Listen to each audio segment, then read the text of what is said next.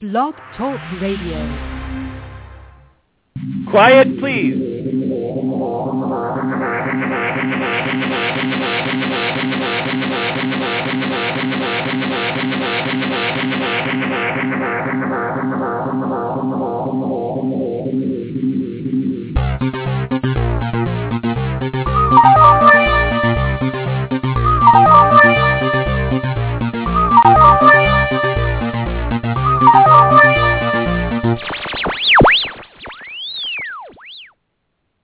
Welcome to Rex Sikes Movie Beat Conversations with Filmmakers, where we discuss everything film and television.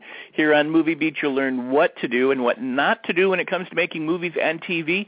We will talk to everyone behind the scenes and in front of the camera, and I'll provide you with the guests and the information you're going to want to have, whether you're a filmmaker or a fan. And so now let's move behind the scenes here at Movie Beat. My guest today returning is Mr. Michael Frost Beckner. He's a producer, he's a screenwriter, a television writer, uh, a man of many hats. And so we're going to be with him in just a moment, and we're going to talk about uh, many exciting things, uh, film development, TV development, pilot season, what's going on right now.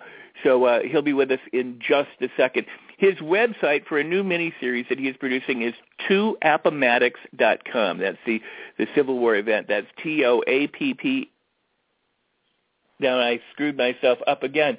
A-P-P-O, APPA, A-P-P-A-T-T-O-M. All right, well, I'll come back and I'll spell it later, but it's 2appomattox, and I apologize to Michael and all of you who are listening for that. Um, uh, so anyway, he'll be with us in just a second. If you're listening live, the chat room is open. Do join us in the chat room. If you have questions, you can always ask uh, questions of my guest. The official website address, the URL is rexsikes.com. It's R-E-X-S-I-K-E-S. That's my name. I'm Rex Sikes. I'm your host. All of these interviews can be listened to live right there from the, my guest's biography blog page that, that uh, so, for example, at rexsikes.com, you go to interviews. There's a page that says Michael Frost Beckner. You go in there and you click on the link. You can listen live. Or that same link you can listen to archived. So all of these shows are recorded and then archived for you to listen to anytime 24-7. There's over 400, almost over 500 hours of programming with professional filmmakers and TV makers and content providers who are sharing their expertise and know-how with each of us so that we can better uh, experience success, create our projects, get them done, and get them to the marketplace uh, and, and benefit by that. So uh, I want to thank all of my guests through the years for being there and for Michael to be here today to take the time to share with us. So please do us one big, huge favor. That is share this website and these discussions with all of your friends and all of your colleagues. Tweet about it, Instagram it, Picturegram it, Pinterest it, Facebook it, Tumblr it, whatever it might be, your favorite social media needs. Right now, if you're listening live or archived, tweet about it and uh, and live tweet while you listen to the discussion because there are points that my my guests make that uh, you can share to the world. What that does is it helps other people find out about my guest and about the show and to benefit from the valuable information that these people give away to you for free. One other thing I ask you to do is comment on the show. Each time underneath, uh, when the player is there at the Blog Talk Radio player, underneath it you can leave a comment. So leave a comment during the show or after the show, but don't go away live or archived without commenting if you would, especially if you're in the chat room with us as well. All right. So without any further hesitation, I'm going to bring Michael on, and then I'm going to spell 2appomattox correctly because I can do this. I can do this. Uh, hi, Michael. How are you? I'm great. How are you this morning, Rex? I'm very, very good. Now, so let's see if I can if if if I can do it because I put I typed it into the chat room earlier. It's okay. it's T O A P P O M A T T O X dot com. And there it is. Appomattox. And there it is.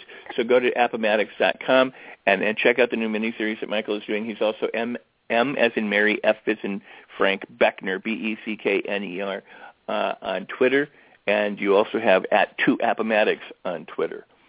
So um, yeah, and and on Facebook, there's a community there and, and a lot of information there. I I try and get on there every day and and, and update or comment or or, or answer questions and, and and stuff. Some myself or someone from our uh, production team is, is usually lurking around there, so you can get pretty pretty up to date information. A lot, a lot of this stuff right now is a little frustrating because we're we're negotiating and closing some deals, and and uh, everyone's very excited about that. It's been a long road um, to get this uh, off the ground and get it financed. The the, the tricky thing with it is, is uh, the content is so strictly American that it uh, doesn't sell well overseas or pre-sell well overseas. So it has been uh, very difficult to make our budget needs, and, and we're very fortunate to have found some money, uh, quite a bit of money, uh, being put together to, to uh, here in the United States that uh, is going to get this thing launched and, and, and fill that gap that we've had um, with with every network we've, who, has, expressed interest and wanted to uh, be involved in it. So we're very excited about that. Now, that'll be coming together at the end of next week. Contracts and agreements have gone out, and and uh, looks like we're finally headed to uh, Appomattox. That is fantastic news. That is that is truly exciting, and uh, and uh, it's it's great to be able to to follow the process that that you make that available to us in, in updating us here on Rex Sikes Movie Beat and also on Facebook on your page and pages. So uh, that's very very cool. You know, it, it's it's it. What I love about doing this show and, and talking with people like yourself, you know, and and uh, and what you do uh, when you share your ideas and your thoughts and your expertise um, with me on the show or uh, on your pages of Facebook is it gives people um, an insider glimpse into the process and unlocks the secrets and demystifies it. I, what surprises me, uh, for example, on my show, is I've got listeners who are A-list listeners in in, on, in front of and behind camera, and uh, all the way down to emerging uh, filmmakers, people who are just now starting their careers, as an actor, writer, you know, editor, filmmaker, whatever it might be, production assistant, and fans around the world. And it's the fans around the world who who aren't interested in being in the movie business, but uh, who just listen because they're intrigued with the process that I find so fascinating. And and and yet the great value uh, of, for what you do and what you share is to those mm-hmm. people who are actually pursuing a career. So thank you. Well, yeah. Well, of course, certainly.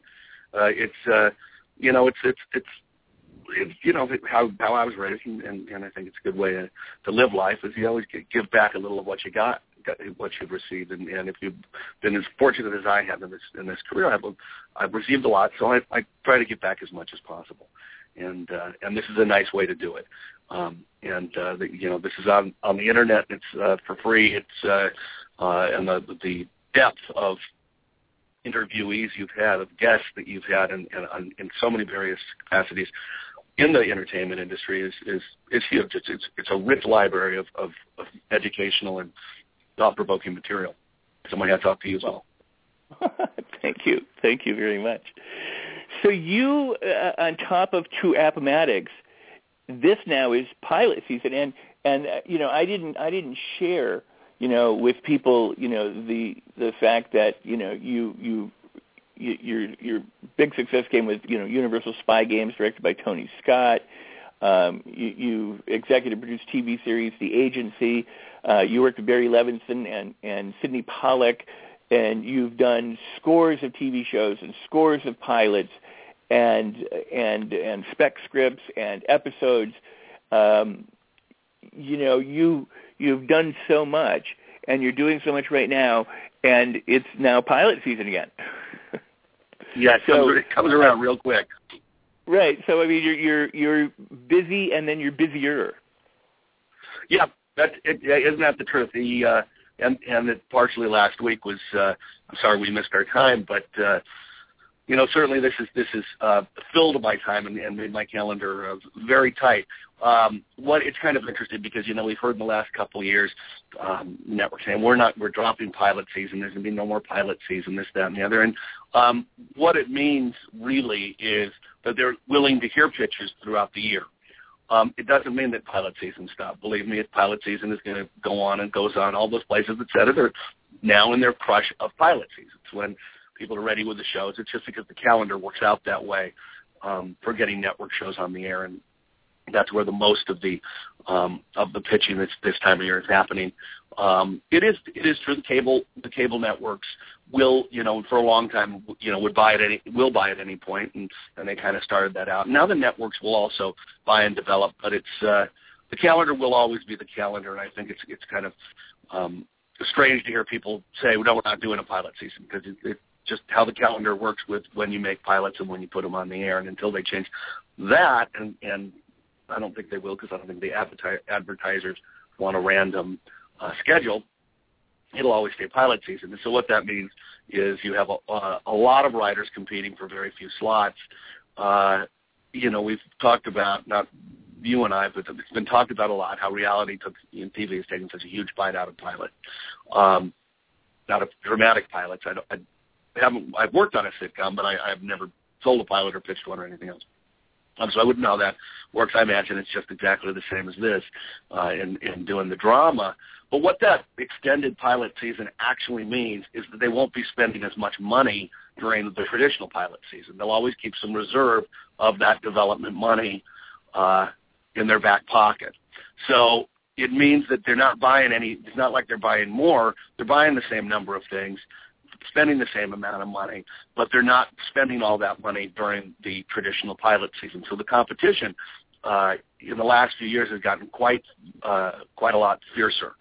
Uh, with the with the networks and the timing of the they have now gotten it. I mean, it's it's really a revolving door. And In the past, it had it had been a series, you know, typically one or two meetings and and kind of slow and gentle and and uh, uh, and now it's really just uh, it's I don't know like you speed dating or whatever you you, you hear about, wow. um, and uh, uh, it's quite difficult. So you have to. Uh, uh, also, you have the uh, a lot more of the independent production companies um, that need the networks, and they want content. and They want to have their content on the. So you're so pilot season starts for someone like me. Uh, you know, really after after pilots are finished, right after the upfronts uh, in May, and then I will be I will have had to have worked up my stories, and usually it should be I, I try to work up three or four strong ideas, um, and then hear what uh, then hopefully they match with what uh, the networks are putting out um, of what they want for the pilots and, and what they're looking for. Uh, this year was remarkable in that the the consensus is no procedurals. We don't want anything set in the fire department, the police department, a hospital. No more procedurals. We want things with it uh, uh, more serialized. I think in, in uh, uh, and I think that's a that's you know, moving towards a, a cable model. Uh, they're not worried about that as much as they were. Uh, and there was one other thing I don't remember exactly what it was, but uh, it was a little bit surprising because the year before it was I, if I remember correctly, it was the exact opposite.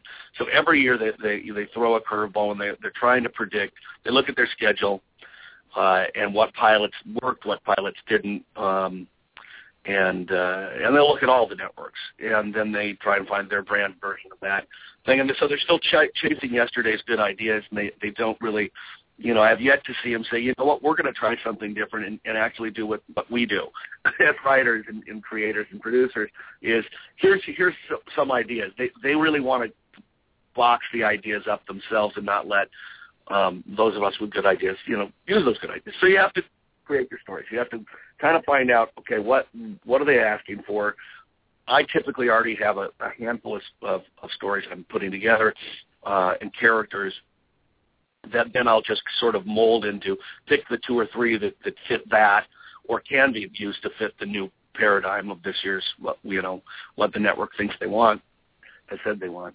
Uh, and I'll go from there. And then what will happen is uh, June uh, it'll be you take producer meetings um, and you're going to uh, all the producers that have shows on the air, they want another show on the air, and so you'll be meeting with all of them uh, and, and trying to find that. Some will have, you know, the ideas that they've uh, because they're producing the current uh, producing current television, they'll be in there with the uh, networks and selling uh, sort of ideas or talking about the books they want to do or the ideas they want for next season, and uh, seeing what the networks respond to in that. Then they come come at you with, uh, uh, well, here's what we're thinking of, and so.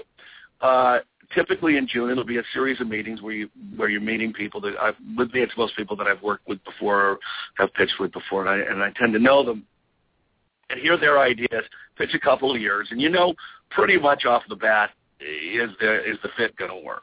Uh, I've never been in a situation where uh, if the personnel if if I don't get the personality or there isn't the, the the real spark, that mesh that you need to have uh, with your creative partner, typically I let those go away, um, or we mutually decide. You know, but certainly. Um, I've been let go away as well. My ideas have been, you know, falling flat as, as, as a pancake.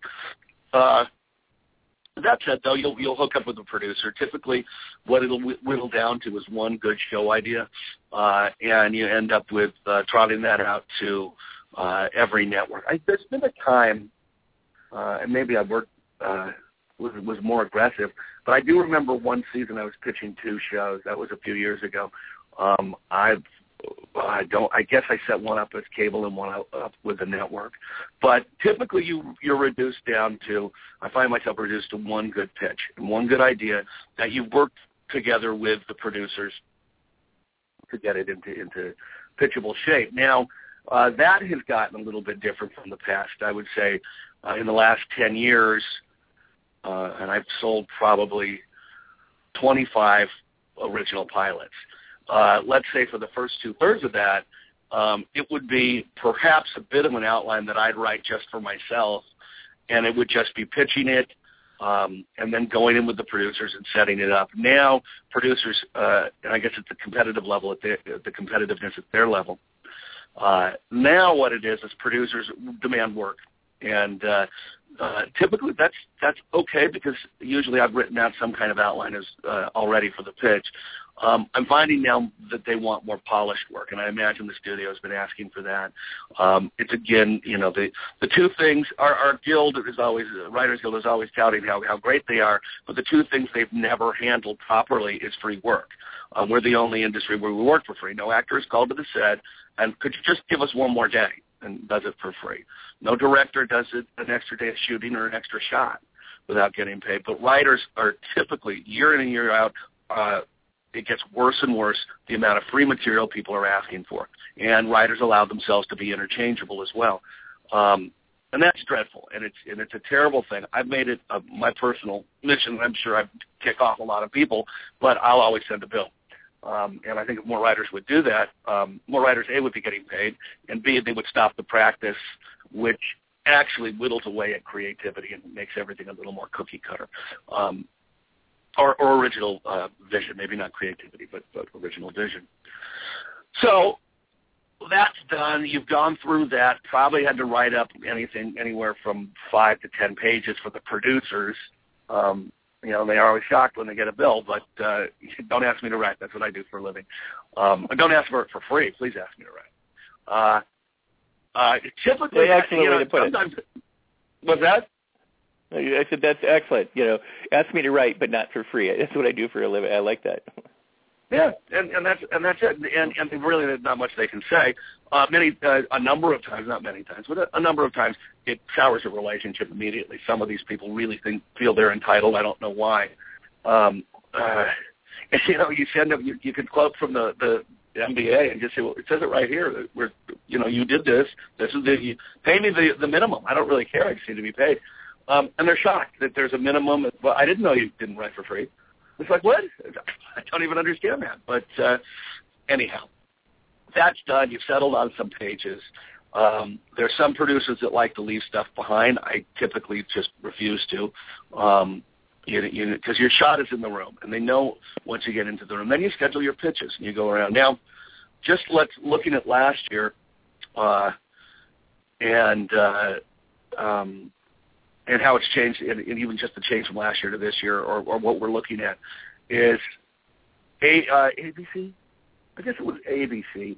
ABC took 217 different pitches. That's what they heard for a TV series and drama. Uh, wow. Apparently, this year, that year, last year, they bought maybe 15. I'm trying to get the numbers right, but it's something like this. Um, Ten, no, they bought 20. 10 went into production. One made it to air. Uh, that so that is a uh, just to show you how competitive it is right now. Um, so you have 200 and you know over 250 pitches or something like that, and one gets on the air.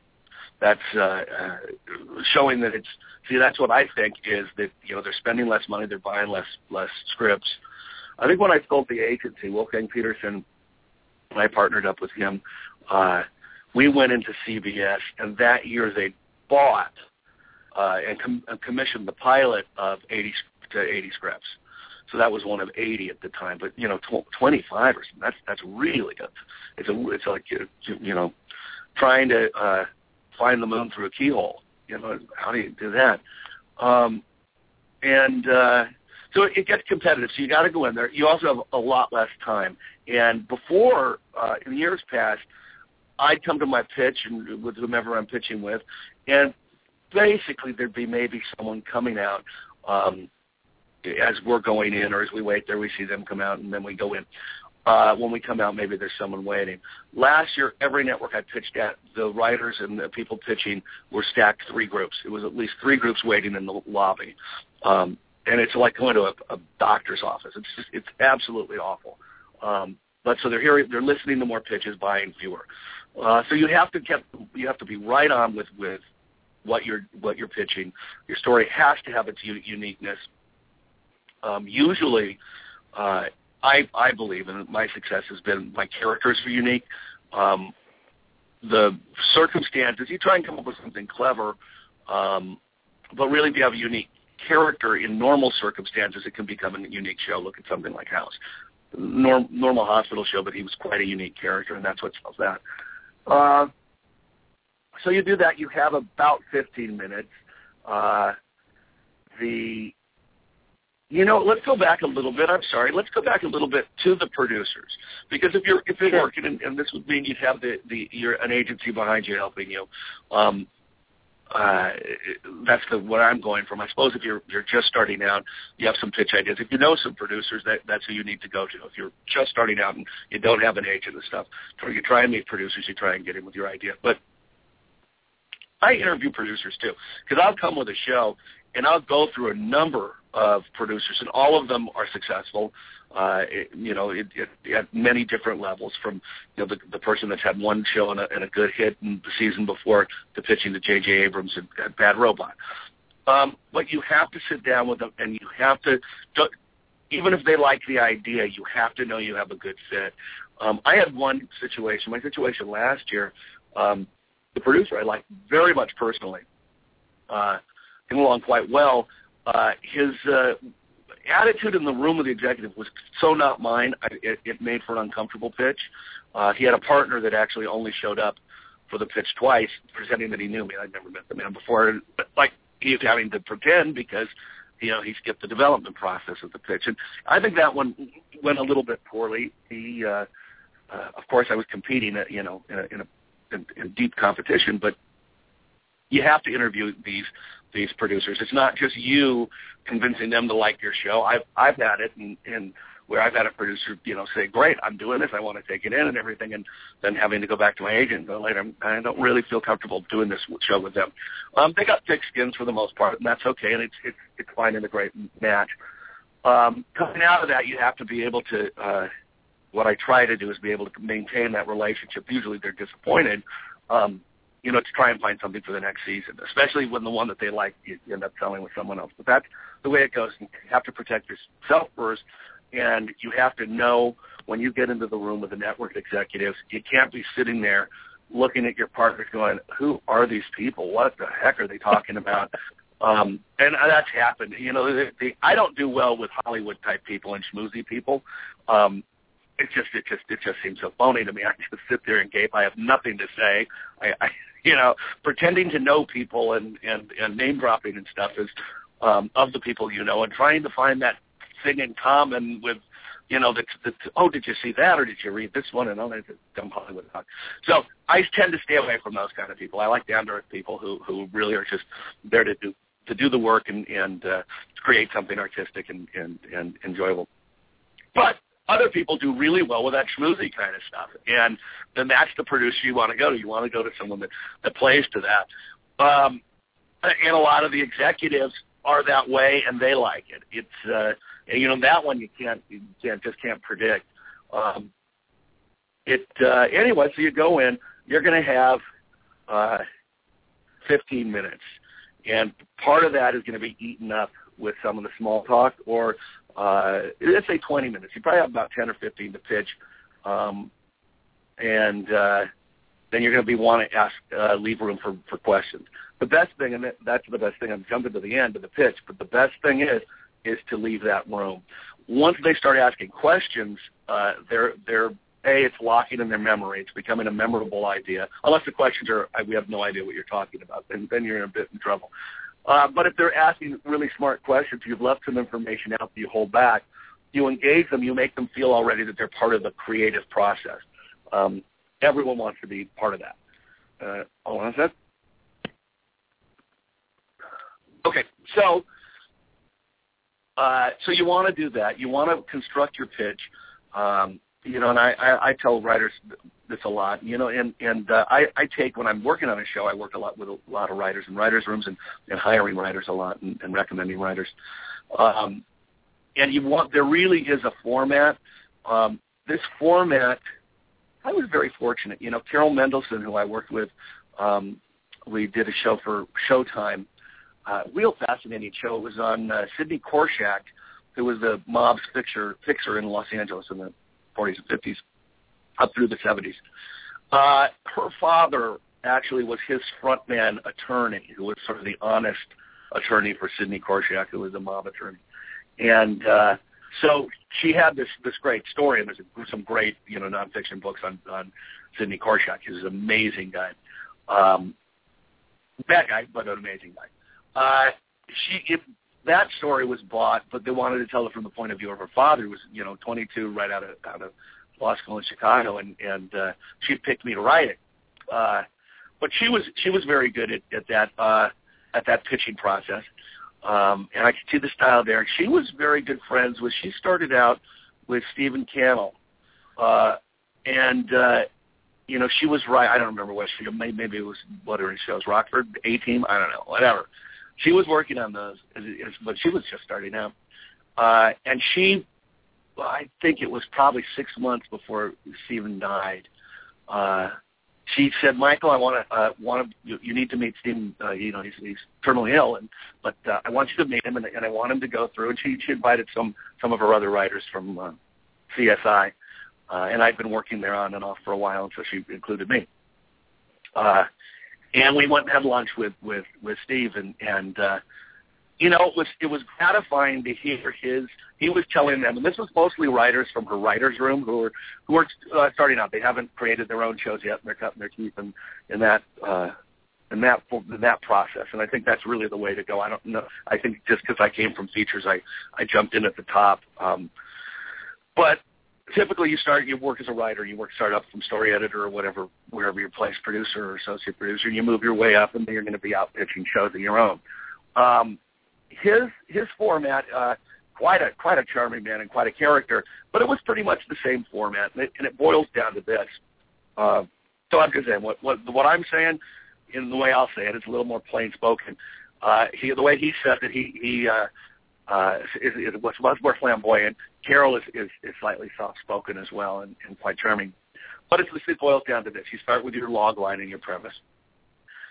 The uh, What did we do? Well, I just I set up the show uh, with Wolfgang Petersen just a, a few months ago. This is a European international espionage thing, kind of stuff we've done before. Um, so it'll be this. It's a it's a spy thriller set in Vienna uh, centers on the American chief of station who's has been ha- having some marital problems. He's moved to Austria uh, to take that job uh, to put his marriage back together because nothing happens in Austria. Uh, and, and on one end of the spectrum, the other end of the spectrum is a uh, Austrian police homicide detective, the first you know young female on the force uh, in Vienna and it's where their paths inter- intersect. And then, so you, you do that. You basically say, it's a, what, what? It's a thriller. It's these two characters. It's going to be spy a spy story always connected to a murder mystery. Um, so and then you go into that a little bit. Then so then then the next thing I do, I don't worry about telling too much plot.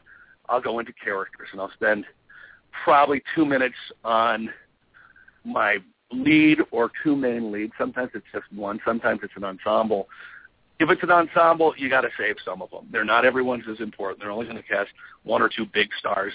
You got to focus on, on on that sort of thing. As you lay that out, and typically I'm laying out their past, their backstory, what brought them to this idea, and why the conflict between them, you know, works so well, or the the, the pairing of these two characters, or, or why this character is paired with this like house, why he's great for a hospital show. Um, with the, with the Wolfgang Petersen one, for example, it would be um, going into the guy's past, what's happened, what, what what his personal foibles are, and that sort of thing. But it boils down to, uh, and then how she became a detective. It boils down to here you have someone whose job is about concealing the truth and and telling lies and stealing secrets, up against someone whose job is about trying to figure out the truth, trying to pull it into the light, trying to to uh, uh, have finality and closure espionage is about, you know, you want to close your sources, you want to keep your sources open um, or active. Uh, a murder mystery is about shutting down the case, getting every justice, see justice prevail. So it's a nice, so you create the dynamic. That's why this is going to be interesting. Why it'll be different from another kind of spy show. Um, you go into the characters and you give them a few minutes each. Then I'll do the plot of the pilot. I will not go act one, teaser act one, act two, act three, act four, and, and now people are preferring five acts. Um, I, I'll just kind of give broad strokes, probably beginning, middle, and end. Uh, the, the teaser, I usually pitch the teaser. I, I pitch the teaser fairly, fairly uh, specifically, briefly, but specific. It's they're brief anyway.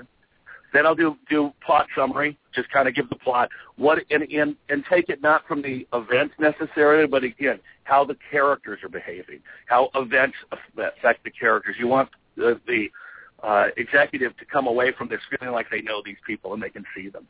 Um, their job is is, is going to be to put it on the air, and they see themselves as you know great casting people, and uh, we really want to work with so and so. Aggregate. Anything they can see, so they can see it. Uh, then I'll do that. Then I'll go into some of the other characters. And what I'll do with that is through that, be able to unfold how the series is going to work. Well, there's also this character, and this character is in, in the uh, in the Austrian one, the uh, Wolfgang Petersen. There's a character, a Chinese uh, uh, spy, who's in, who's working at the Chinese station uh, in Vienna. And this this show is all about how the different every different you know major na- nation has their espionage uh, station in, in you know in a foreign city. How they all work over you know the, the course of one major uh, espionage event. Well, so you talk about this Chinese guy and what's he like, and he's, he's a terrific character. What his story is, though, is it turns out he's he's uh, gay, and he is you know from the society he is there in Vienna to actually defect and get out of there. Um, in his society in China, it's a terribly closed terrible society. You know, and if you're gay and you're just a farmer, you're just a gay farmer, and you're probably going to be harassed and maybe not get some of the social things you you, you know things that that uh, Chinese are entitled to. Uh, if you work at a uh, market or a bank or something like that, you probably go to jail. If you work for uh, the intelligence service, you get executed.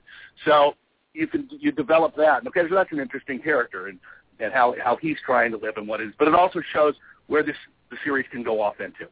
So I'll do that with, I'll, I'll take three or four other characters that I might have.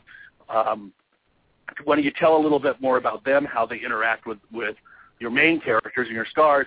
You start to, you begin to see what the whole series is. I'll wrap up with then maybe a minute on the series itself, how, how a season's going to go. Um, you know, and that depends on what they want this year. If they want uh, closed-ended procedural uh, shows, I, I make it sound like it's that. If they want uh, a serialized show, I, I, I go towards that. I do leave open with anything. I think any show you come up with can work either way. It's just, you know, if you want to do it or not. I think sometimes, no, this could only work as a serialized show. People sometimes stamp their feet. And, and writers I've talked to, I go, no, no, you just do it like this. And then it's not, it may have some serialized elements. Everything does because you're coming back to your characters every week. Uh, but no, you can make this closed-ended and here's how an episode is. And I think you have to keep that in mind so that you don't – fall to pieces every year when they change the uh, playbook. Um, that that could be. I, I used to, and I realized, you know what, I'm being a little precious about my work. You can do either way with this; it's just going to be just fine.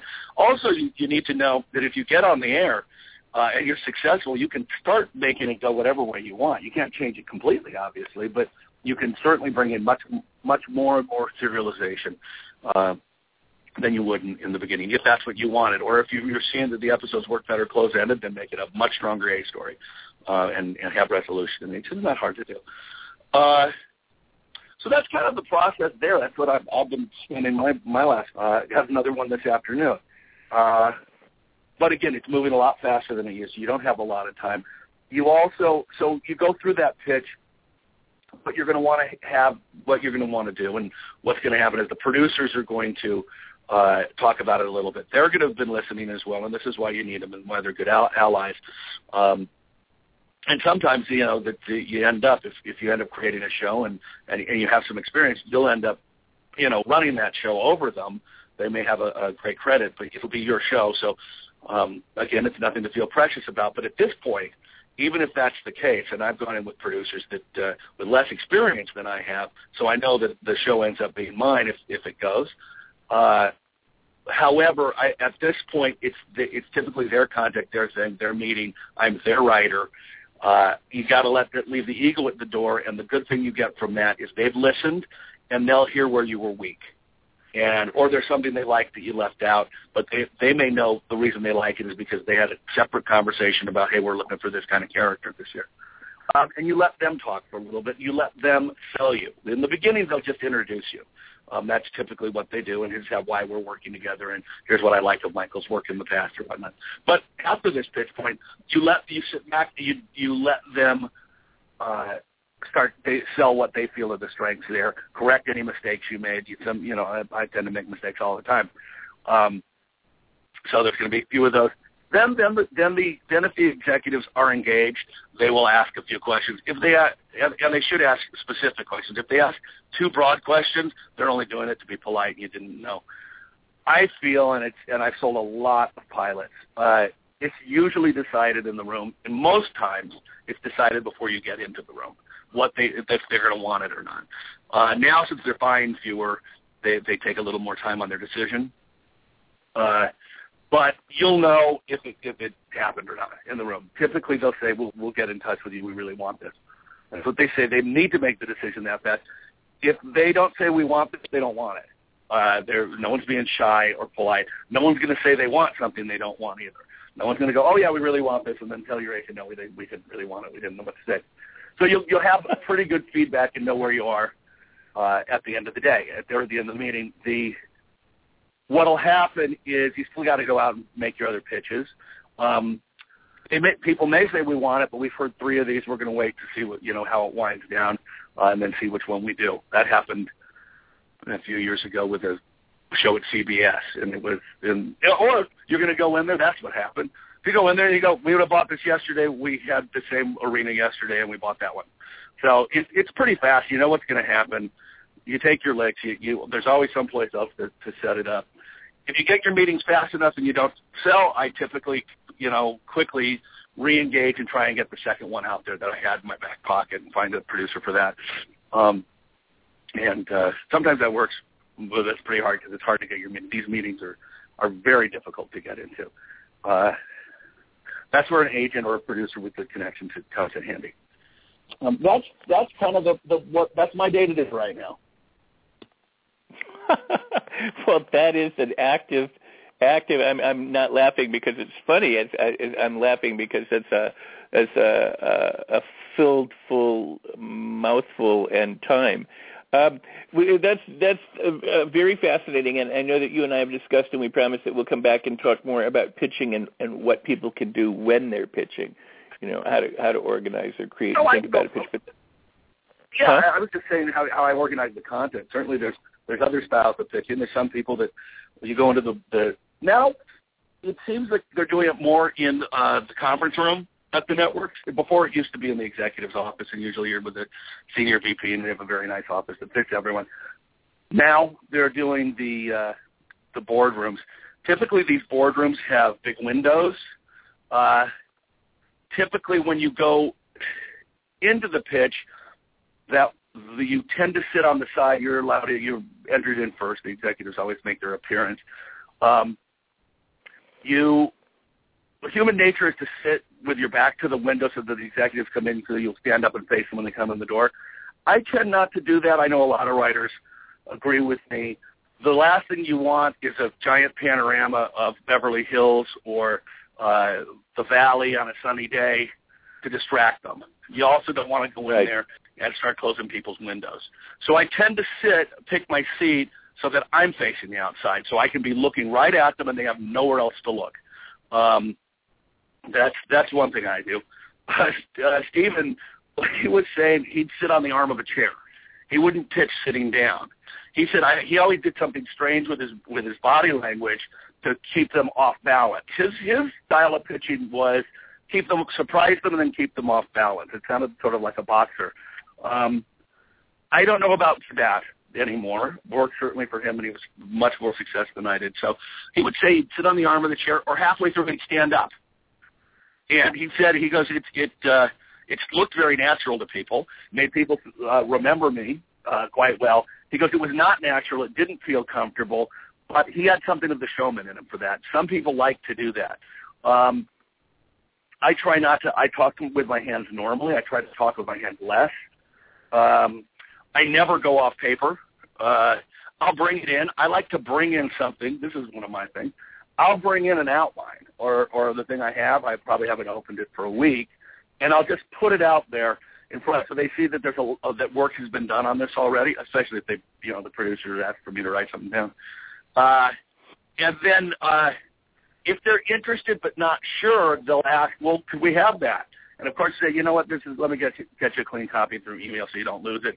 Uh, whether you send it or not, or your agent, or you and your producer decide you want to do that or not, it's intrigued them, and if they want more, that's always a good thing. It's a good litmus test if you're not getting the the buy in the room to see if they are that much interested. If you walk out of there with that piece of paper, they haven't said uh, they said, "What a great pitch, nice job, uh, we'll be back in touch with you," and they don't ask for it, you you, you didn't get a sale.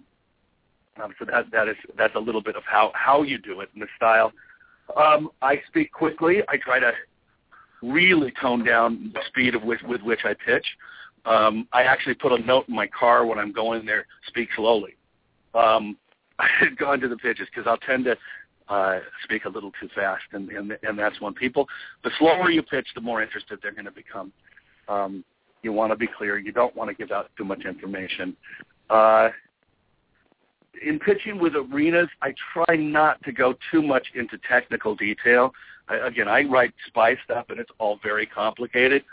No one really wants to to know all of that. Um, that would does remind me, though. Also, my introduction before I start the teaser, I'll give a blurb of why I'm so passionate about this project, why I'm uniquely qualified to write it, whatever it is. Um, espionage ones are easy. I, I've been doing them for a long time. My family comes from that world. But other things, you have to find the personal link, the thing that makes you passionate. They will buy someone who's passionate about what they're writing, even if they're not as much as interested in it. If the passion comes through and it comes through honestly, and you seem honest, it gives them another reason to buy it. People want to buy from passionate people, and so the passion is, is a key to it as well.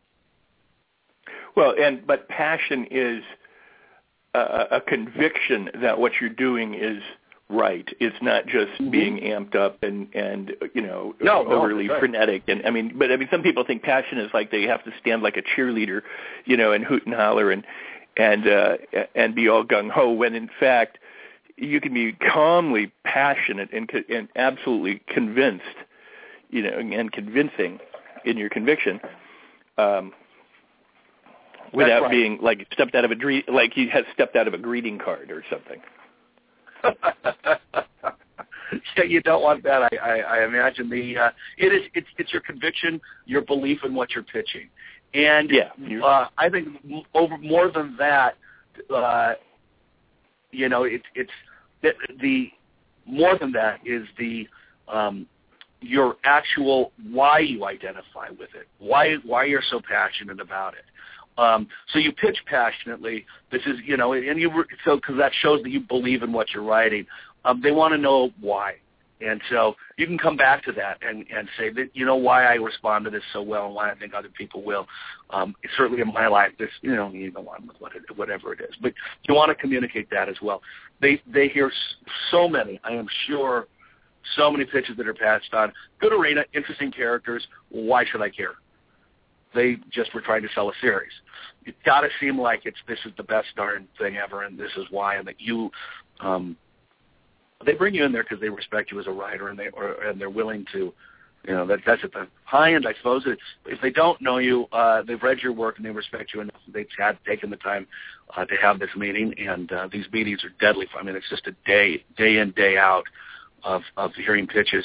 Um, so you have to show that you you that your story means something. You're not just doing it to get a job.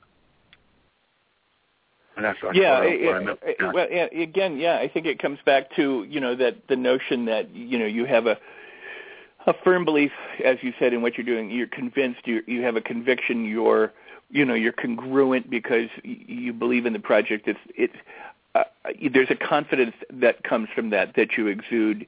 You know when you're sure that what you have is is a great idea and and something worth others. Um, People all want to attack themselves and jump on board a great idea. That's right. That's what you were saying. Right. Yeah. I mean, that's very true. Yeah. So, uh, so when you when you but when you when you can congruently present that, I mean, a lot of people, I think, you know, first pitches, people are concerned that they don't blow it, and you can't be concerned that you don't blow it. You got to be concerned that you hit the right things. I mean, you know, obviously you you, you practice or you polish or you or or you get to that place where you can put the concern of blowing it aside so that you don't sit there nervously or timidly or you know that yeah, you can't go in the room even with the idea that you might blow it. Even if right. you're gonna blow it, you can't have that in, anywhere near your mind. Then blow it, blow it brilliantly and, and dramatically. Um, uh, the uh, I, because you know the, the, it's funny they. Uh, did I lose you? Uh, no, I said I love that. If you're gonna if you're gonna oh, blow it, blow it big and, oh. yeah, blow an atom, blow it up like an atom bomb. The uh, right. I had a thing in the last few years. Some producers get very, and I think it's more about them, even though they don't have to do any pitching. Um, they they they want to rehearse, and I'll go to the and we God, this this thing I'm doing right now. That feeling we're we had to rehearse it once on the phone and uh, once in person. And it's like, are you serious? I'm not an act. We're not rehearsing this, and. uh uh, for I I don't know, but there's a lot of let's rehearse the pitch that goes on these days, and I just it never happen. I just kind of tolerate it. Um, but typically, what I do in the room is nothing like I rehearse with them. Um, but there was one that was so so anal about it. Uh, he was. Uh, we had the uh, remake of uh, the Conversation, and we're making it into a uh, series. And uh, he was so so anal about the rehearsing and wanting to know exactly what I was going to say um, that when we got to our third pitch, he said, "You know what I want you to do? I want you to just read it to them." And I, I, I just like, "Are you serious?" He goes, "I want them to get every word of it. The document is so." And we worked on this stupid document for so long. That is probably one of the worst pitches ever. Um, it was. Uh, it was worse than than than going to church and having the having the priest or the pastor, you know, read their sermon rather than make it. It's like, well, really, do are we really listening to this guy read this this his book report? Um, so, but but people do that. They like some people get hung up on the rehearsing and hung up on on the thing. I have to. I have to feel the room. I have to feel. I, I'm the other way. That's why I'm not an actor. I can't present something to someone that already knows it and pretend that it's new. I, I just don't know how to do that. Um, rehearsing with the, it's like, why do I need to rehearse with you? You know the story. I can't get any passion into that. It's fun to go into the room where they don't know it at all, and to know that. You know, okay, so let's get to the, the psychology of of how you're not going to blow it. Um, just know that you're going to have three things. Just keep three things that you know are great. And if you just say one, two, three in your head, and just know you have three, even if you're failing, you just stop and you go to one of those. And you know if you can hit them three times, um, you're not going to fail. You're, you're not going to have bombed. Um, and so you just keep those and know, hey, I know this is cool. I know this works. Because everyone I tell, even my mom, like that. Um, you do that for two or three things. So even if you get completely lost, or even worse, you see their eyes wandering, uh, uh-huh. not ever take the 2:30 or 3 p.m. pitch either. The, the people that fall asleep after lunch is, is just it's it's dreadful and it just sucks all the energy out of the room. But that head nod, if you see that, you then you do a Stephen Cannell, you stand up. You do something to get their attention. If they sleep through your pitch, they will not buy it. Um, but man, distraction so, so or, let or me, yeah.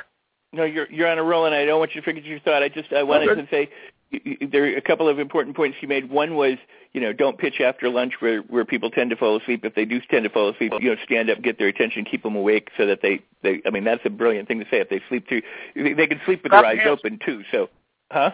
hmm Yeah, clap your hands. Change the tone of your voice. Get to something exciting. You have to do it. You don't want to Now, lose the it on, on their digestion.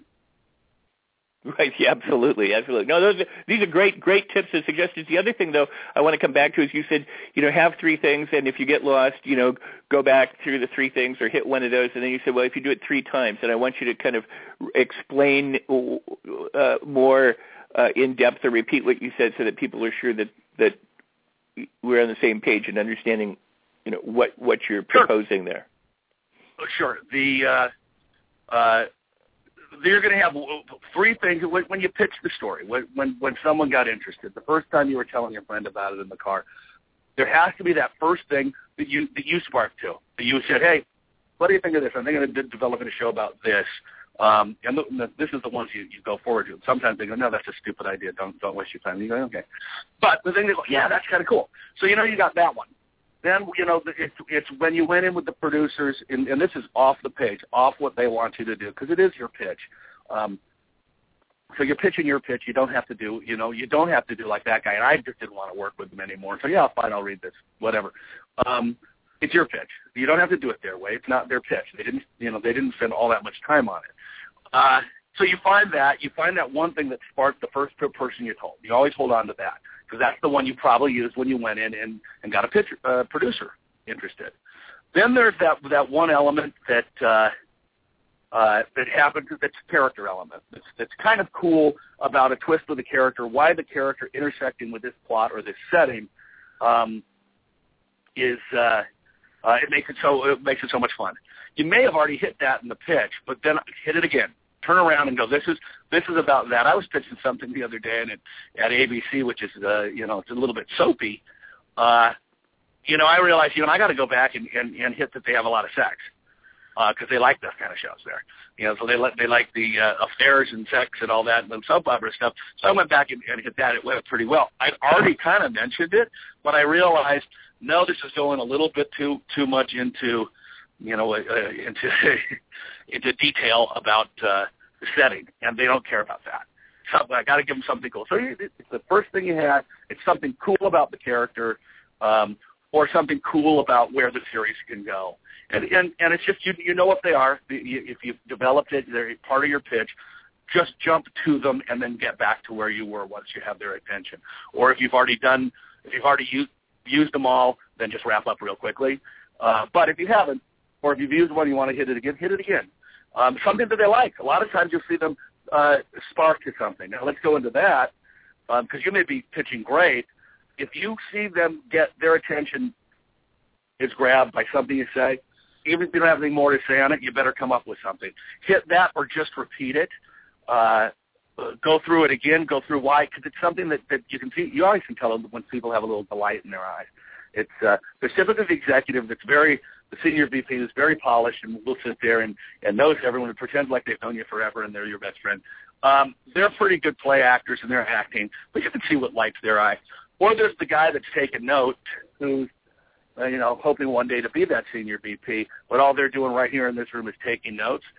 When you notice, tend to watch them a little bit because they, they'll, when they're taking notes, if you see them smile at something you've said and write it down a little faster, or you see them look up, then you know not only have you interested them, they work for their boss. And they're thinking in their mind, this is going to, this, I know my boss likes this. We like that here. That's party line. So if you get any of those signals, you play off them. Uh, you want to, to, to, to pitch to what they want. Oh, that that is excellent, absolutely excellent. Um, let me just check the time here for a second and make sure that we're Mhm. On target. I need to take a break, Michael. we are rocking and rolling. This is this is fabulous information. And uh, if anyone has questions in the chat room, I encourage them to ask it uh, right away.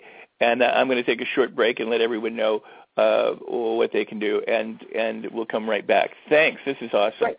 You're listening to Rex Sikes Movie Beat. My guest is Michael Frost Beckner, producer, screenwriter. We're talking about pitching. His website is uh, two uh, Appomattox. That's T O A P P O M A T T O X dot com. It's a new miniseries he's got coming up that he's producing and written and uh, and you're going to want to go visit there. You can find uh, Michael also on Facebook is Michael Beckner, and there's a two Appomattox uh, friends or fan page also on Facebook that you're going to want to check out. He can be followed at MF Beckner on uh, Twitter as well as two Appomattox on Twitter. So be sure to check into those. If you're enjoying this program live or archived, if you're in the chat room or not at this moment, please leave comments at the Blog Talk Radio player. It's right below the player or below the chat window. Sometimes it's not visible while you're listening. Other times it is. Whenever I go there while I'm listening, I see the chat room so please do leave a comment and please share these discussions with your friends and colleagues near and far, anywhere and everywhere you can, both in person, uh, on the phone, email, or snail mail. But uh, please help us get the word out. The, uh, also, these shows are archived at rexsikes.com. The official URL is rexsikes.com, my name. And they're also available for free at uh, iTunes as podcasts. You can download them, take them wherever you go, driving. You can listen to them in your car, as well as at the Blog Talk radio site. So uh, uh, keep those in mind. My next guest coming up is going to be Mr. John Trigonis. He's going to be, John T. Trigonis is an author on crowdfunding, and you're going to want to check into that. Uh, because he's authored a book on crowdfunding and he's helped uh, many people with their campaigns. So we're going to t- discuss uh, how you can raise money on the internet through Indiegogo and Kickstarter, Seed and Spark, and Fund America, the different kinds of platforms that are out there. He'll be coming up Thursday the 31st, same time, right here at Rex Sikes Movie Beat. After that, we have Lenore Andriel returning on, I believe, the 7th of August. She's going to come back, and we're going to continue to talk Yellow Rock and uh, and uh, uh, different aspects about what's going on with the movie that she produced post and the festival run and many more things. Um, Michael will be back for episode 5 on the 14th of August. And then on the 21st of August is um, I'm sorry, Daniel Valuze. Daniel Valuze has two motion picture ranches. He's a producer. He's an actor. He's a location liaison. He's a man of many hats and lots of lots of fun Hollywood stories. So you're going to want to listen to him. This will be episode three with him. And then on the 28th we have Brian Herskowitz. Brian Herskowitz has is a, a screenwriter. He's a producer. He's an actor, voiceover. Uh, he wears a lots of hats. He's a martial artist. He's a he's a, he's a friend. Um, he recently produced a movie called. Uh, Bucky and the Squirrels with uh, some people that I worked with. I was first AD, one of the first ADs on that movie. And uh, Brian's going to come up and talk about screenwriting as well and about his book and his approach to, to writing. So uh, that is uh, some of the shows that are coming up. Now, I have to tell you something else. We've got a couple of campaigns I want you to pay attention to. One is um, uh, Michael R. Barnard is a, a friend of uh, of mine and a friend of Rex Sikes Movie Beat and he has a campaign uh, that he's doing. And I'm trying to find all of this information to you. So it's, it's, I'm sorry, as I have to scroll through multiple windows here, and for some reason um, they're not showing up real fast.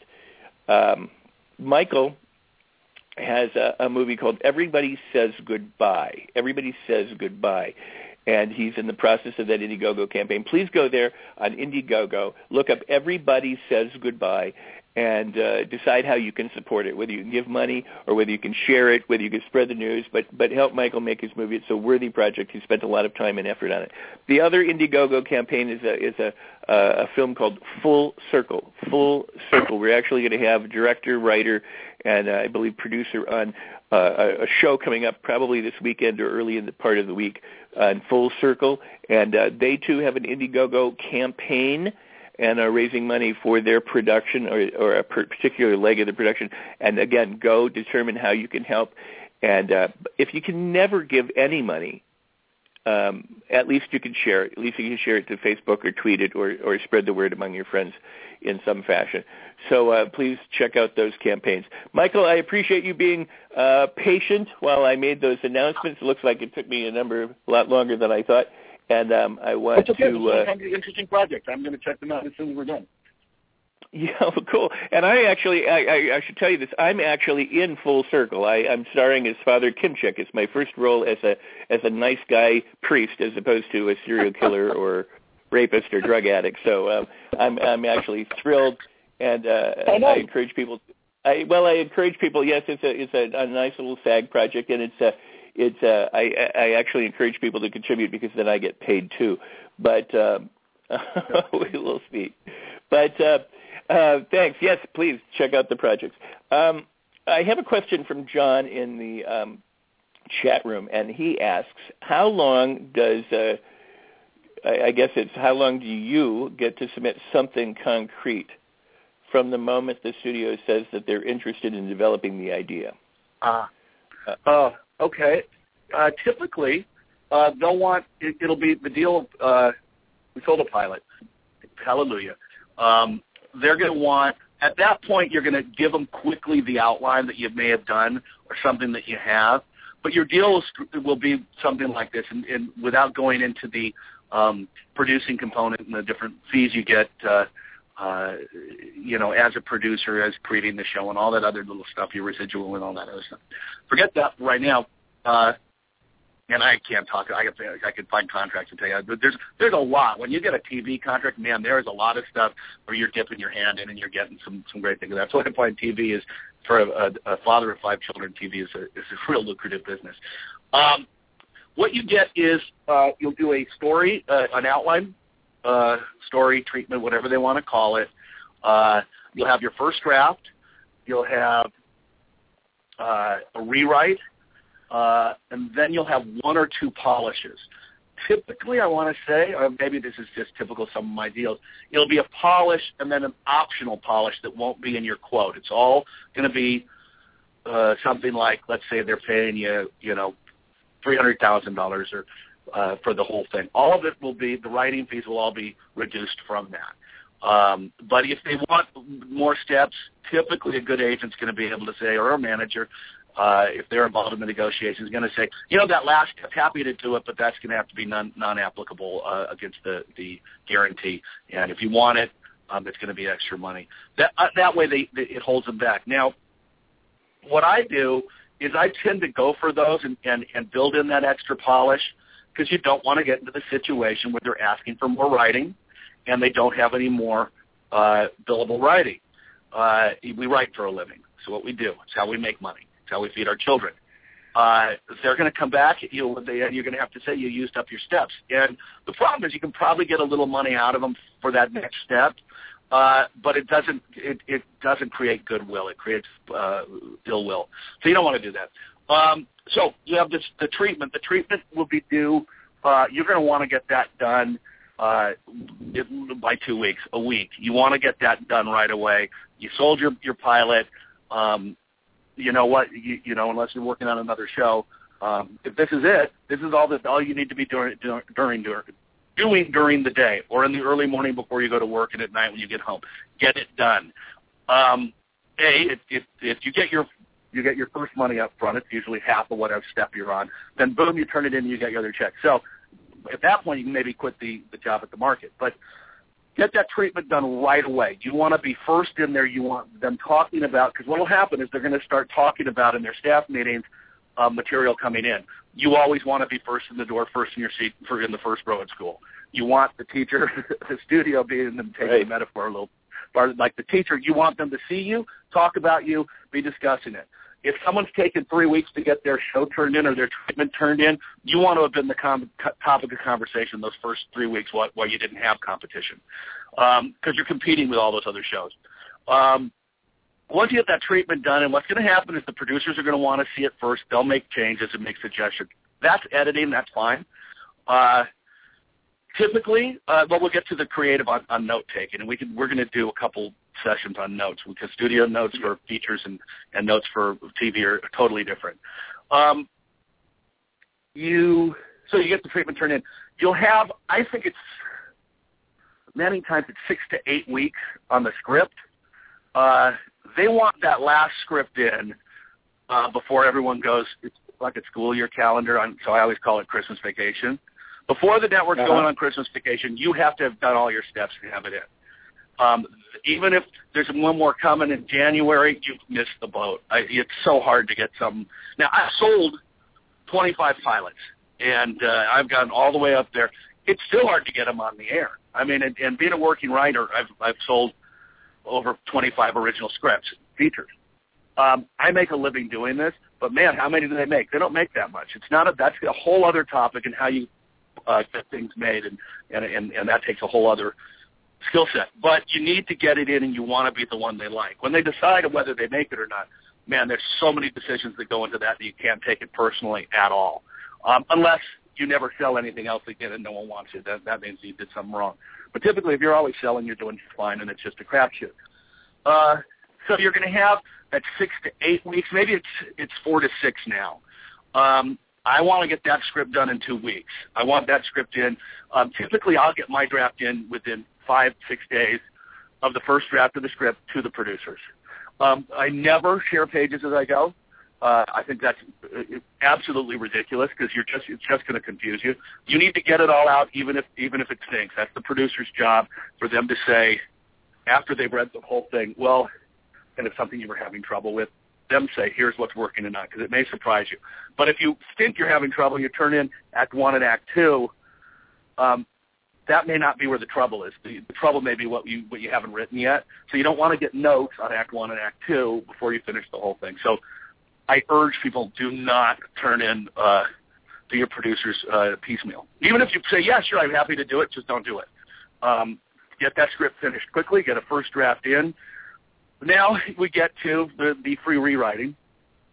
They're going to want uh, they're going to want a patch. Now that's just fine. Uh, to if it's if it's page notes, line notes, that would be like sharing it with your friend, and, and you're certainly not going to charge your friend to give you some good ideas. If they go through and want to make substantial big changes, then that's a call for your manager or agent to make and just say, no, no, wait a minute, we're going to have to go with this as what the studio, or let's have a meeting with the studio.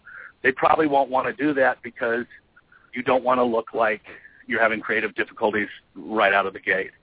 Um, but you're gonna there's gonna be a little bit of, of let's do some some rewriting for the the producer. Um, and again, you, you bill for it if it's if it's creating new scenes, creating new plot, uh, stuff that was not in the treatment, then you bill for that. That's my belief. If, if it's stuff that's in the treatment, they're just trying to make it a little bit better or rearrange some of the scenes or cut some things down. That's great, and, and, and uh, that's just good development. So you'll have that draft done, that, so that you've actually written your first draft. You've written a second draft now. Um, if they're really nitpicky producers or, or, or, or think they, they, they know everything about writing, they may give you a few notes on that second one, but that would just be dialogue changes or, hey, you know, let's drop this line. Um, again, if it gets substantial, it's, uh, it's inappropriate. We got to go to the next step. Um, then you, you turn that in they turn it around pretty quickly. Uh, and then you'll go in for your studio notes, and that's where you're going to do your that's your rewrite. So you're actually you've written the script, you've made a producer's changes, you've made uh, tiny polish on on those changes. You've now done three drafts. Uh, according to the studio, you're on your second draft or your uh, yeah second draft or rewrite they call it. Um, then you'll do that. And the process with the producers shouldn't be it depends. If it's drastic what the network asks for, um, that's where you take a breath and you say, I want to get the show on the air. I'm going to do this. Sometimes it just doesn't work. I had a show at FX um, that uh, they changed uh, they changed the president uh, during the from the time I wrote the first script to the second one. The new person came in and had me change everything. I, I get it. Uh, I already knew then the show the show's dead. Not not going to happen. Um, if you get like substantial changes on that rewrite, do your very best, but don't don't have your feelings hurt. It, it, they bought it but didn't like it at that point. So typically or hopefully, uh, you've done that. That's you didn't use up your four to six weeks or four to eight weeks, whatever it is. You you want uh, because what it, what it's going to say, it's going to say the first draft is four to six weeks with two weeks turnaround for the studio to read and give notes. Uh, all that uh, amounts to, what that amounts to is, is you know when you can bill them. Uh, your, your, uh, and that's what those reading periods for the studio are. If they, if you turn it in in time, once they get it, the clock starts ticking. If in two weeks they haven't commenced you to the next step, you bill for it anyway, and that keeps them moving. Um, so you, uh, so you've done that draft. You've gotten it in. I, you want to get it in again. All right, I'll have it done in a week, and by the end of the second week, I've turned into the studio. Um, and it's the only thing you should be focusing on. It should be the most important thing in your life for those two weeks. Um, and that's that's hard, especially if uh, a if you're you're successful and very busy and you have a, a, large family or a lot of obligations, makes it tough to put everything aside for two solid weeks to get that script done. Um, or if you're starting out and you're you know you're fighting for every penny you have, it makes it hard too. Do the hard work; it's worth it because you want to again be first in line. Uh, so two weeks, boom, I, I get it in. That first draft's in. They'll read it in a week and get back to you. They'll they'll get it in. You want to get it in um, Wednesday or Thursday. Uh, never turn in on Monday or Tuesday. It's not worth it because no one's going to read anything. Uh, Wednesday night, people might say, hey, I can read it Thursday. But Thursday is definite because you know you're going to get it read the next three days. Um, then, so you want it to Monday, Tuesdays when you turn in. Actually, now thinking of it, I tend to turn things in on Tuesdays to producers. Don't give them Monday. I don't want them an extra day of, of telling me what to do. Get it in on on Tuesday. Give them Tuesday and Wednesday. They're going to want to get it in for the weekend, and so you, it'll typically go Thursday or Friday if you're moving as fast as you need to be. So you'll do that rewrite. Then it's going to take a little bit longer because they're going to have uh, they're going to have a lot of other scripts have been coming in. So after you do the rewrite, they may take more than their two weeks of, of turnaround time to meet on it, um, and that'll go. So it should it goes, you know. Yeah, I I, I think it's, it's it's about that. You you're done with the whole process uh, in the beginning of December, and typically you sold it in, in you know June, July, or August. So you know, it's it, it splits up. But a lot of the time you're going to be spending, you're going to think, you know, well, I just spent all these weeks reading it. It is to, the worst time is when you're waiting for them to get back to you. And as the process goes, and as the system, this whole system that we're in, uh, moves forward, you you get start putting being put into a stack rather than, man, you were the first one in. Boom, it was the only thing I had to read this weekend. You want that attention, and, and so that's why you want to get get an early start on everything. Um, because there's a lot of stuff. I hope that answers the question. Oh yeah, he and he says thank you and uh, for for for making that answer. That's awesome. Um, yeah, I mean, I think again, you know what I said earlier, the idea that we're illuminating the process of what goes on that many people have yet to experience. Many people have yet to get into a pitch room or sell a pilot or you know their first spec script. Many others have, and and they're still waiting. You know, but. Uh, uh-huh. I, I really appreciate you uh, sharing, you know, what people may, you know, expect and or what they, um, you know, can and or need to do uh, in order to to make a dent in it. Uh, it can be pretty. Uh, this is why going back to the, the pitching, and let me just check our time frame here. We've got, you know, about eight minutes or so. Um, but go, you know, with with with going back to the pitching, the idea of of I understand why people want to rehearse because they want to be prepared. But as we were discussing um, earlier, you know, you have your attitude and you have your three the three things that you want to hit, and uh, you want to be able to provide the why they should buy. You know, you're passionate about it. Um, uh, and why you're the writer to write it. Let's let's talk about that CBS thing a little bit from a few years ago. Um, right. It was what was it? It was a Australian format they brought me. A very good show about a uh, forensic psychologist, works for the police station. She's her job is to interview people after they've been arrested to see if they're fit to stand trial. Um, which is kind of an interesting thing. It's an interesting, interesting show. It worked. They did it. It was a series of TV movies in Australia, very very popular. Um, anyway, I took that, you know, converted it to, you know, whatever we do. You know, San Francisco, amped up the stakes a little bit. You know, all the bells and whistles you throw on something like that. Um, and I really got into it. I took the time to to go talk to one. I just lucked out because I knew someone that yeah, I know I know someone that does it. So I went and talked to them and got the passion that they had telling me about their job. I was able to uh, put that on my shoulders and and, and duplicate that. Um, so there was a little bit of acting in, in the um, the one that had sold the day before, literally. And Nina Tassler called. She said, "I just feel terrible because she didn't have any of the. You were definitely the right. We wanted to do something with a forensic psychologist. You definitely had the better show and the better or the better person to write it, not just because you're a good writer, but because clearly you had the passion for it. Um, we already spent the money, uh, and we can't do two. I, I don't want to develop them in tandem because I don't want to um, uh, pass on yours or pass on hers. So it just it, that that's why it is it is important to have that passion because you have to show that you are the person for that arena. If we were unlucky um, in the timing, but very lucky that they were looking for something about a forensic. If I'd come in the day before, I, that show'd be on the air, or it would have been on the air. I don't know how long ago. So that's what I meant by that. Well, it, it, I mean, this is an important point. You know that you're the per, you're the person to write it, or for that matter, you're the person to produce it. I mean, I, I would hate to go into an office and say, "I've got this fabulous idea for this wonderful show," and they go, "Thank you very much." You know, um, uh, we're going to give it to so and so, and and again, right. I'll tell you what. If they did, and I made the money off of it, I'd say, "Great, fantastic! I made a sale sadly I didn't get to write or develop it, but at least I made the sale. But if I could pitch not only the project but myself as the person to be at the helm of the development of it, I'd be thrilled. Right. Well, you're going to be by virtue of of your deal, selling it. It's you being being in. Uh, being integral to the, the whole process of you go to go to pilot, go to series. Um, and for the first one, they're going to want a showrunner on it. Um, you may have say in that, you may not.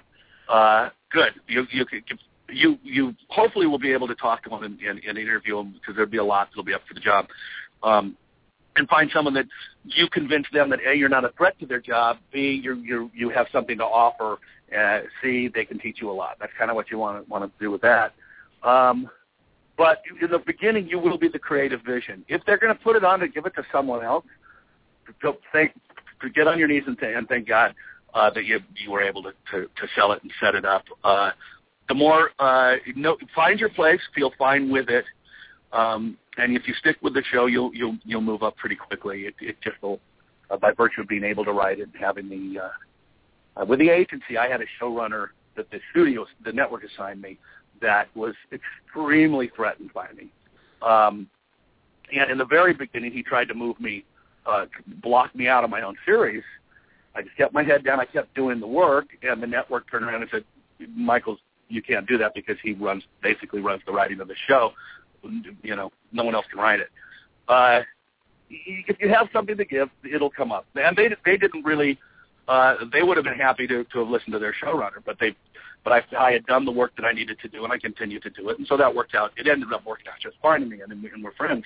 But uh, it can be rocky. People have their egos, and you know, you just got to you you got to uh, take the place that you're given and do your best job in it, and and it will all it will work out the way it's supposed to. If you got to turn in good work though. Well, that's very cool. Um, so for the next, yeah, actually uh, about four or five minutes, um, is there anything that you want to revisit uh, regarding what you said in terms of of, of the pitch process today. I, as you said, we'll talk about other things later on in notes and and and maybe some of the notions that people will pitch or how to present those ideas. But but for now, um, you know, I loved what you said, for example, about you know choosing your seat. If you can get in there and choose your seat, sit you know away from the window so that they need to face you and not be looking outside and being distracted. Or you know stand up clap your hands change something about what you're doing in order to keep their attention. You know as a rule of thumb it's it's it, it, i've taught public speaking for decades and one of the things that we've always told people which uh, I'm, I'm sure uh, you mentioned it, you know, in terms of pitching process, is to stand when presenting an idea. We, we've told people to do this in boardrooms across the country and, and you know, and everywhere. Even if you're at a dinner party, you know, and you see, it, you are much more uh, interesting, much more fascinating, much more in attention if you can stand up and talk. You have far further, far more energy to uh, present your ideas and are more animated than if you're seated um, trying to right. present the same information. And, and you'll, but you'll know if that's going to work or not. If you need to do it, right. do it. Um, what I tend to do is uh, sit back comfortably and get rolling and then move closer and closer into their personal space across the table sure. so that I'm leaning forward. I, I don't yell in their face or spit in their face. I'll modulate my voice. Um, but uh, it, it you, if you can break, if you can just break that bit, you don't want what Americans do with personal space, and, and I was fortunate enough to, to get a, a lot of lessons in uh, interrogation um, from from people that do it very well. Uh, and it's just research, not because I was interrogated. Um, the uh, what they talk about is is this personal space. With Americans, our personal space tends to be pretty much. We like to have about six feet around us in a circle. Um, other nationalities, their uh, personal space moves, but ours does, tends not to as Americans move. So you know when they sit down at the table, and executives, they're going to take more personal space. So when that senior VP sits down, basically, zoop, their circle went out way over, and you're just in your chair. So I always start leaning back so they feel that this is their room.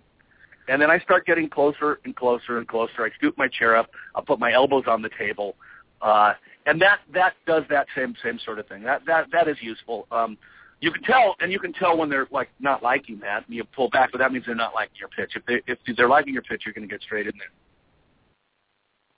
Well, again, what is great about what your uh, experience and expertise that you're sharing is is that there's two things going on. One, you're doing things to make an impact, and two, you're noticing the effect that it has on the people who are listening and paying attention, and adjusting your behavior or modifying it as necessary to keep their attention and to create rapport and to be able to make your points and to and to uh, gently you know encroach on their space so that there's this commonality you know and if it's not working you make the adjustments in order to you know back up or back off and and and you adjust tactics. There's i think some people get caught up in their head and they're not paying attention to the outside world and they don't know the effect that they're having on other people when they're speaking or acting or behaving or whatever.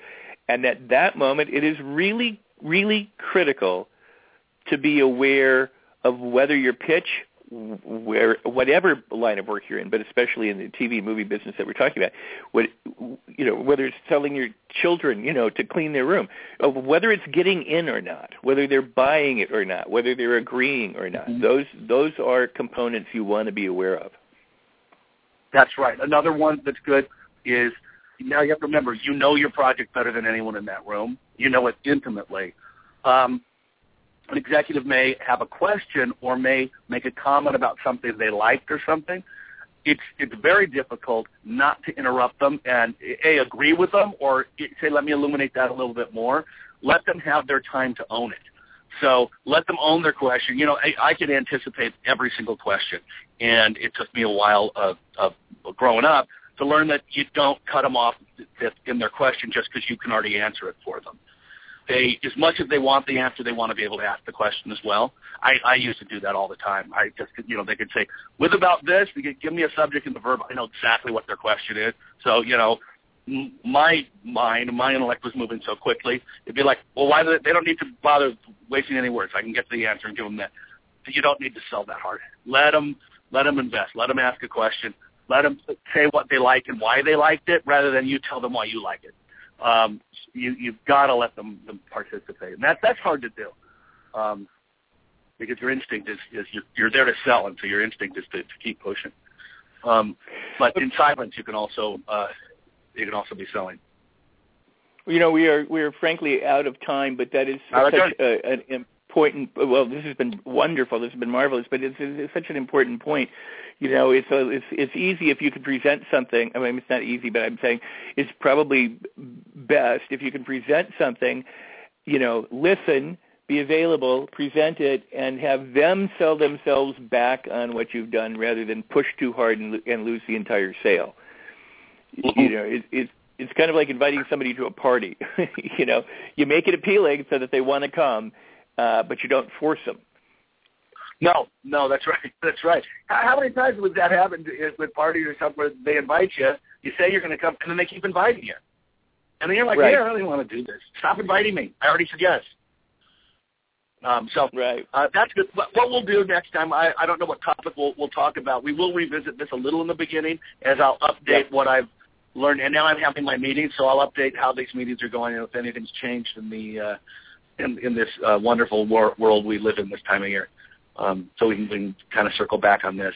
Um, we can get into development uh, and working with development and features and, and dealing with notes and, and, and go into that a little bit more in the rewrite process will, and yes. how not to make enemies. Um, and we can do that. We can also do how you develop and how you work on a, on a show. We can go into as well. Absolutely. Well, this has been absolutely thrilling. I'm going to give you a call back in just a moment just to debrief and to say thank you. Uh, but you have been absolutely fabulous. I appreciate your time. I appreciate all the insights that you've shared through all of our episodes. Now, we've done four of the writer series, but we also did a couple on, on two Appomattox and on, and on yourself and other projects as well. So listeners, uh, listen up. If you've enjoyed today's show, go back and, and, you, and if this is the first time and you haven't heard Michael's other shows with me, his discussions, please go back and listen to them at your leisure. And please continue to share and tell other people about um, Michael, my guest, and all of these shows. Michael, thanks so much. I'm going to close the You're show welcome. and, uh, and, and have a great day, and I'll talk to you in just a couple moments. But thank you so much. Superb. Thank you. Thank you. Thanks, everyone. Bye. All right. What a fascinating conversation and what a fascinating guest. I, I really appreciate you listening and being here and those people in the chat room, and I appreciate my guests for taking the time and the energy and the effort to share uh, all this valu- valuable information with us. So please do leave comments at the player, whether you listen live or archived. Please do spread the word, and please do go to the archives at rexsikes.com, the interviews blog, or Blog Talk Radio, or to iTunes for the for the podcast, and uh, rate and review them when you're there but um, but spread the word near and far. I really do appreciate it. Remember, I've got upcoming guests. We're going to do a show on Full Circle. That'll be a surprise show. I'll just announce it on Twitter or Facebook.